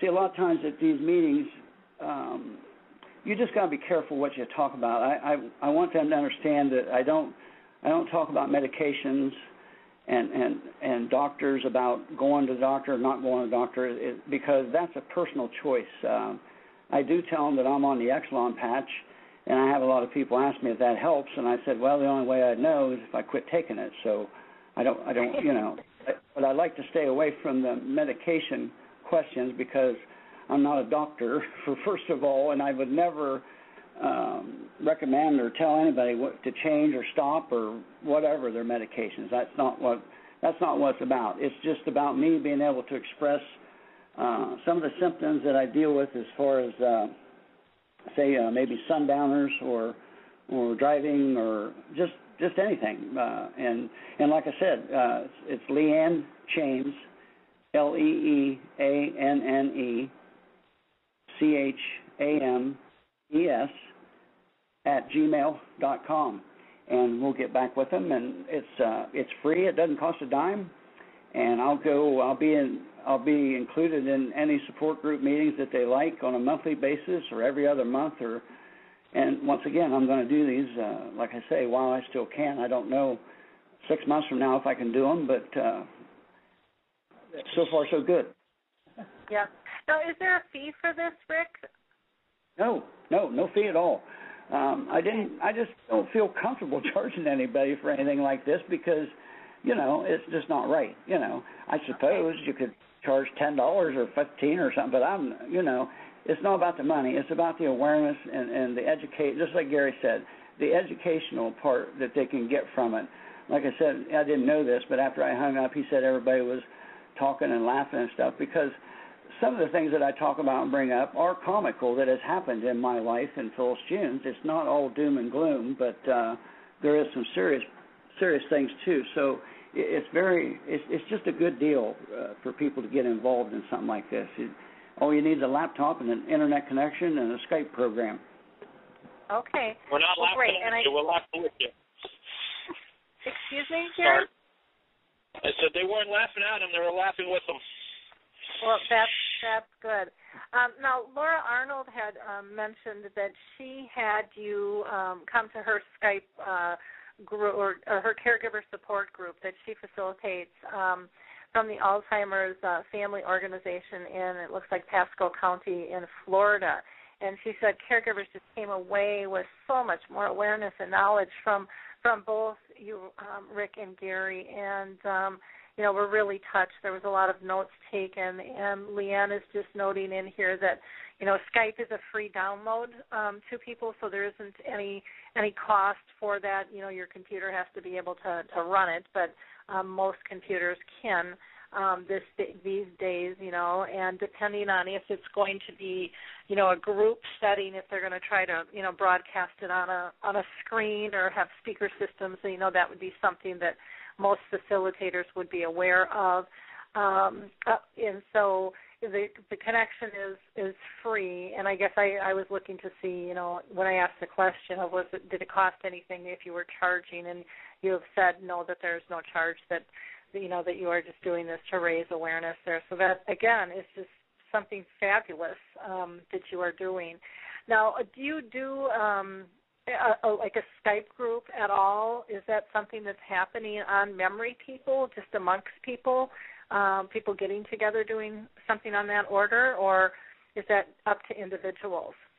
Well, Lori, I'll tell you, it's very difficult when we talk about that on Memory People because Memory People is such a tight knit group, and we have some people on there that are not really computer savvy or don't have Skype and are just not uh, comfortable with it. Now, we encourage everyone to Skype with each one, each other if they want to, but we really don't uh, promote it, if you per se, because in a way we're we're uh, leaving a portion of the members out that just aren't able to do that, and I certainly didn't want anybody to feel left out. Um, there on memory people, there's a lot of people that we have, hundreds that we have that that don't post at all, but they're there every day and they read the posts, and that's fine because they're just not comfortable with that, and I'm sure that would go along with the skyping. Um, it's not for everyone, you know. Nothing's for everyone, and this certainly isn't either. But uh, it is a very powerful tool that uh, I've stumbled upon, and we're using it. And for anybody that's interested, but but as far as us doing it uh, regularly on Memory People, um, we have some people that Skype back and forth, like I said, but uh, um, we just don't push the issue because we don't want, um, you know, we're dealing with a lot of uh, dementia patients, and you know, if you get if you get me and two or three other dementia patients skyping, it's hard to tell. It's hard to tell what you'd end up with. Okay. Well, yeah, and it's a, it's another new technology, and, and some people are worried about their privacy, and and I think that's one of the nice things that you guys do so well is you really respect where people are at um, that there is no right or wrong, and um, you know, because everybody's in a different place with this disease, and and you know that a lot of times when people first enter the group, they are kind of voyeurs. They're just kind of out there watching like a bird on a tree, seeing what's going on, and then all of a sudden. I, I mean, I remember going through, and, and people would say, you know, I've been here for a couple of months, and then all of a sudden they speak, and it's just so profound. Um, but they needed to feel safe first. Oh, exactly. Um, and and you know, Lori, this uh, Memory People is an internet. You know, it's a social networking site on Facebook, so it's international, of course. And that's the same way with Skyping. I wanted to mention that because we have some friends over in the UK that uh, has participated in the in the uh, group Skype, and uh, we're just now trying to get some people uh, lined up in Australia that's going to be Skyping with me. So uh, things are looking up. I'm real excited about it. Oh, very fun! Very very fun. That's that is exciting. Very exciting. Now, you also, um, there was mention, and I don't know if you want to go here today or not, but Leanne had shared with me that you have created another memory group, um, or memory people group, and you have many subgroups within your group. And um, is that something that you want to talk about today, or do you want to share sure, that? Sure, we can go over that real quick. What what it is? Okay. This is Leanne's brainchild. She, uh, what we're doing is we come up with memory people advocacy and, and what that's about is on, on memory people, we like to keep the subject on dementia and caregiving and things like that because when you start throwing everything else in there, all these important posts and people reaching out for help, they get they get buried and things like that. So uh, we had a lot of people wasn't happy with that, and it's been going on for a few months. So we decided it's time to open up uh, memory people advocacy, and this is somewhere where anybody that belongs to memory people can go to this page and uh, there's just anything you want to post there, like uh, sign a petition for President Obama, or I mean, it, it's just m- one more way to bring awareness about this disease. And uh, but it just doesn't take up a lot of space that it would on memory people. It's just kind of for the advocacy part of the disease. It's uh, I'm sure if that site in in the days and weeks to come is going to be just as busy as Memory People Two is, which is our spin-off site where it's just kind of a fun little site where people go and they tell jokes and everybody's invited but Mr. Alzheimer's and they just kind of get away from the disease. So I'm, I'm real happy she come up with this idea. Oh, I think that's wonderful because it it really will be a place that will empower people to, you know, really be able to take action and know really worldwide what they can partake in um, as it grows. So I think that that's that's an absolutely fantastic thing. And uh, you know, Leanne again wanted to mention um, that you know your group is extremely safe because it is a closed group, and so comments that you make um, within the group are only viewed by group members, so they don't post to um, all of your friends and things. Uh, you're not going to see all of that, and, and I know for myself. I mean, even with Facebook, it, for me, it's gotten complicated because I and I'm not on it as much because of the changes that they've made. I can't keep track of what's where anymore um, with the changes, um, and I, I can't keep up with all my friends because they choose who I should, you know, keep keep in contact. and you can imagine the difficulty we have on memory people because we're dealing with hundreds of patients that have dementia, and changes yeah. is not a good thing. So we're constantly working with everyone to uh, walk them through whatever change comes along. I mean, that's why we have about I think a dozen or so administrators that do that. They're just excellent at helping people navigate. Uh, when you join memory people, you see these 12 or so spin-off sites and people start getting nervous. What's all this? Well, it's just it's just another place. It's a it's a spin-off site for memory people. We have the prayer chain and and, and memory people recipes, which people just love. They they go there and post all these recipes and and uh, see memory people resources, which is a, a wealth of information. Now, for me, it doesn't help me a bit because I can't read that much and I can't consume that much information. But for the caregiver, it's just an excellent site, you know, and, and there's several. So uh, we don't uh, we don't push anybody into anything. We don't. Uh, it's just very laid back. Uh, you do as much as you want or as little as you want. You can post or not post. It, it just works absolutely wonderful. Good. Now, for the for the resource site, would it be helpful? I mean, if people are adding things, if there was more video or audio for people um, versus trying to read through it, it, would that be easier for people with dementia? Do you think? Um, to I be do. able to comprehend? Yeah, I do, and we have that. We have a lot of people that post uh, videos on there and, and what have you about documentaries and and things like that. But uh, some of the some of the research that's being done and things like that, there, you know, it's important information. There's just not a video available. So, you know, it's probably uh, 60% information, uh, uh, and then maybe 30 or 40% uh, videos, I think, or something like that. But uh, people post a lot of videos there about, and once again, you know, we try to keep it on, you know, resources of dementia and, and Alzheimer's and Lewy body or whatever. And uh, but it's just like memory people, you know, if somebody strays off a little bit, it's not the end of the world, you know. It's we try to keep as, as many, uh, the least amount of rules that we can.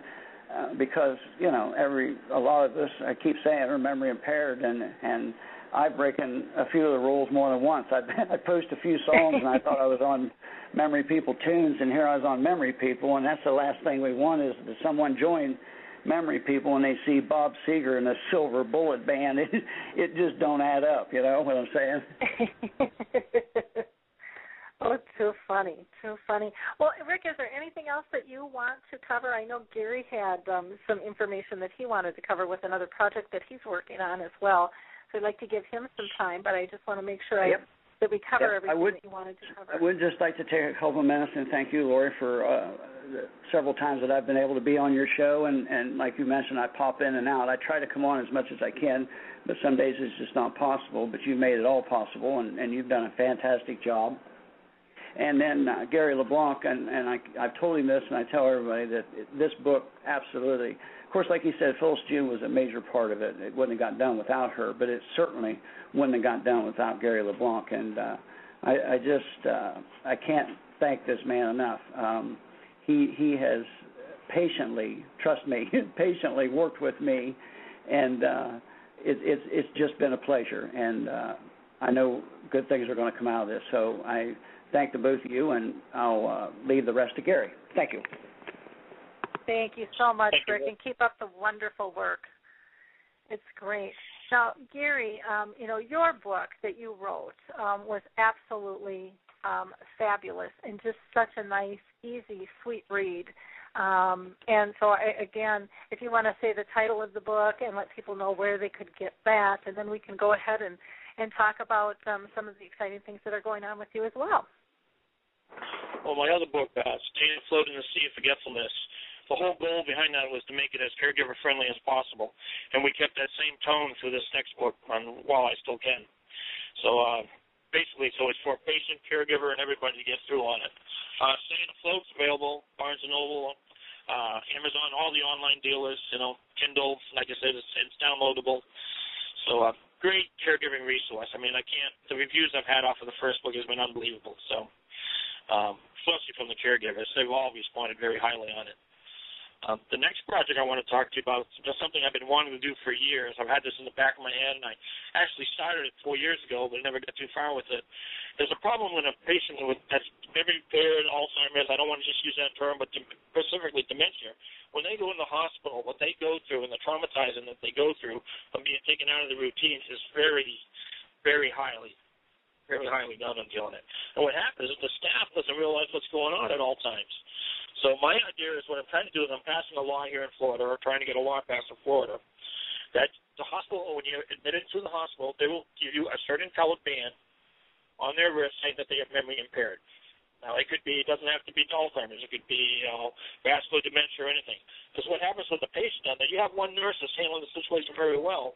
Well, the next night, that nurse is on the way on the other side of the wing, or the person's taken downstairs and the staff just doesn't understand that a person that's memory impaired has to be handled differently. And so this is something, and the, re- the backup that I have on this has been unbelievable so far. I've had letters and emails from all over. I mean, Australia, Canada, saying that I'm out just trying starting this in Florida because you got to start somewhere. But I like to see this nationwide and actually global. And uh, I have not heard one story from any caregiver that they had a good, actual good, smooth stay in the hospital with their loved one every single one of them is broken down into tragedy. So this is what I'm working okay. on. It's something that's very strong. Um, at is the there, right now with it, we're, go ahead. Uh, I was going to ask is is there a way that the audience can support you? And I'm just going to ask you if you can slow down just a hair when you're talking, because sometimes it's hard to understand yeah, when you're talking so fast. I guess that's the way it. yeah. Um. What, you, what I would suggest doing on it is to contact a, a senator, your local senator on the deal, bring up this whole deal awareness. I just posted an article this week uh, that just actually just came out today on the whole deal about the hospital man on it. That was in. It's going to be. In, was it an annotate today? It'll be in the Tampa Tribune uh, the next following week. So I will post that online through Facebook, and uh, you can Google it. Actually, it'll come up on it describing exactly what needs to be done on this. Uh, what I was warned uh, the last few weeks that now I'm learning this whole deal about the politics is that I really need to go through the hospital administration, like the Florida Hospital Association with this. I was told if I try to do passing this without them, that they will, their lobbyists will just destroy this.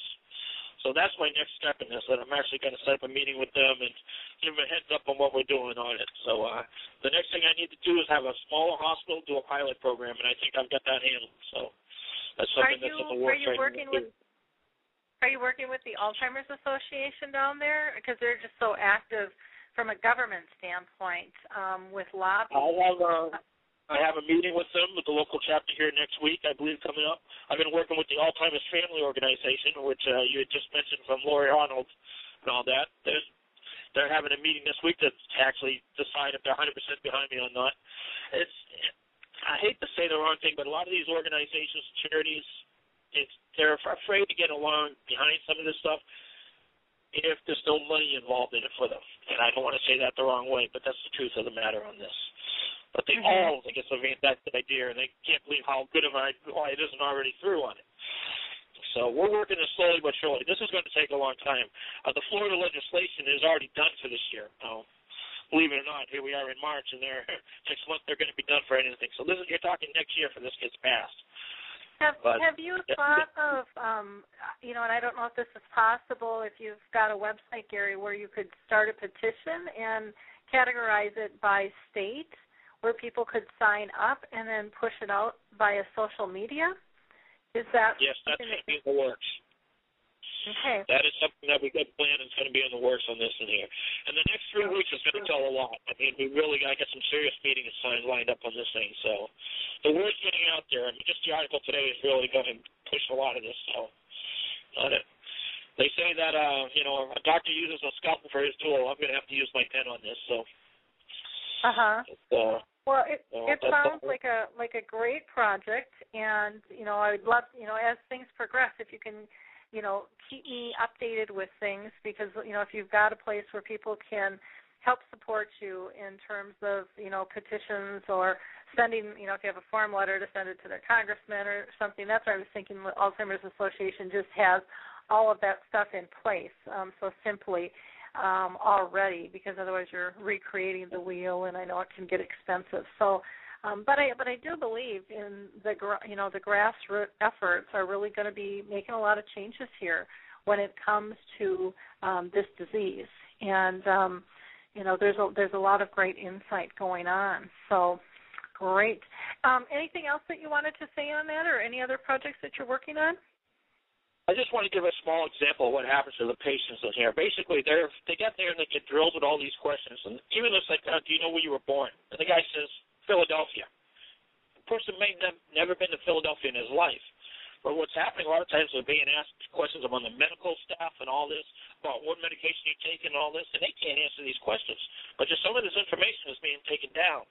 So there's a lot of danger involved in this. And this is why it's important that this being isn't going to solve the problem. There's going to have to be training done with through the medical staff, but you got to start. And this is a start somewhere on this.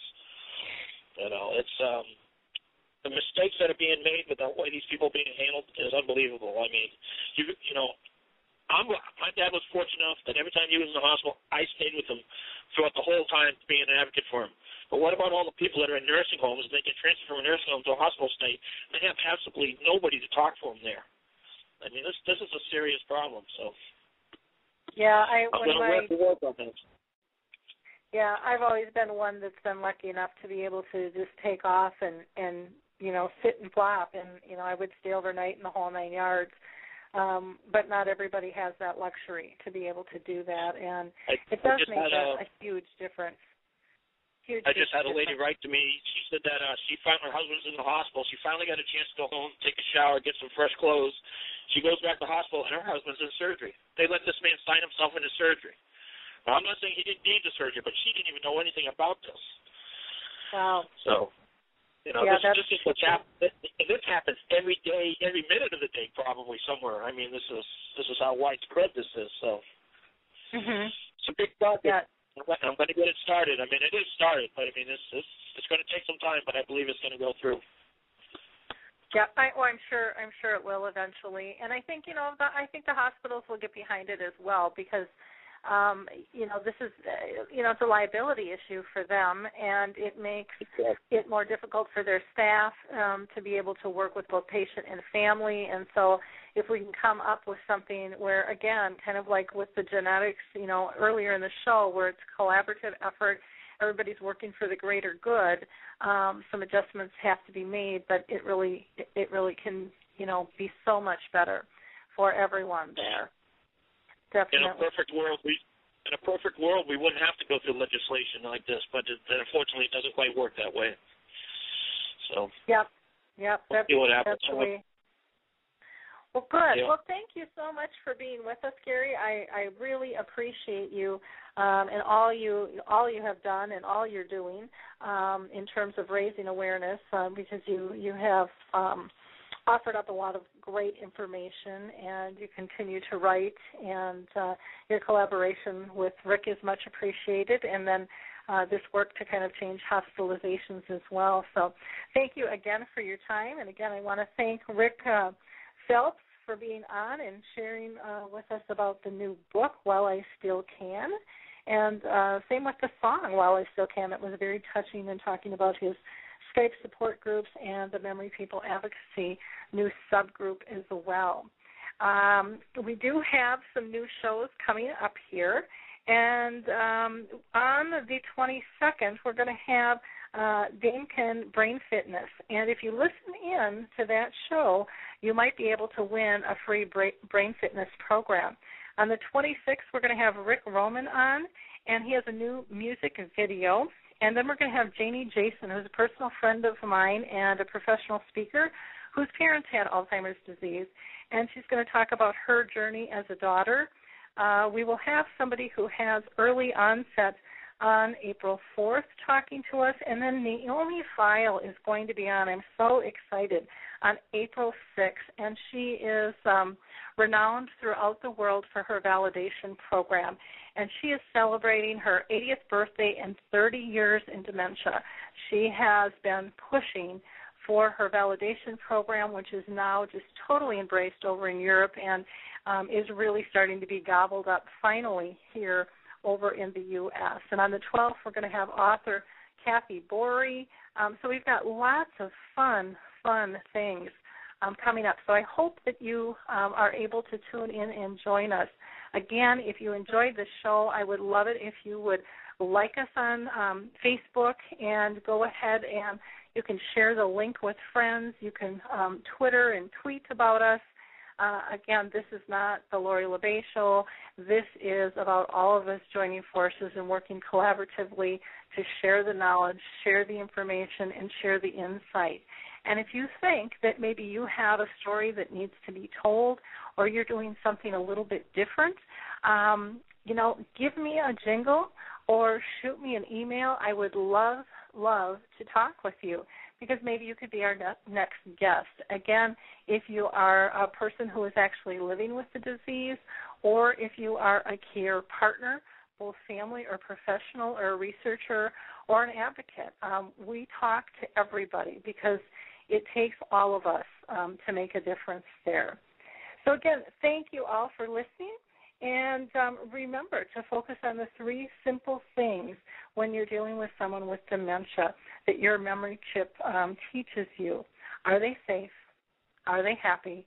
And are they pain free? Because when we focus truly on their needs, not only does their life get better, but ours does too, as we become not just person centered, but we come um, community centered as we move forward.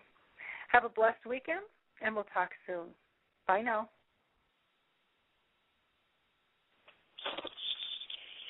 It's time to rethink, renew, and reimagine retirement. Hey, everybody, Jared Sebesta here, host of Retire Repurposed. Now, this podcast is about the non financial parts of retirement, which many times can be even more challenging than the financial. We believe retirement is not the end, rather, the beginning of what could be the most impactful, purposeful, and fulfilling season of a person's life. So don't retire Become Repurposed. To listen now, search Retire Repurposed on your favorite podcast platform, Senior Resource, or Life Audio.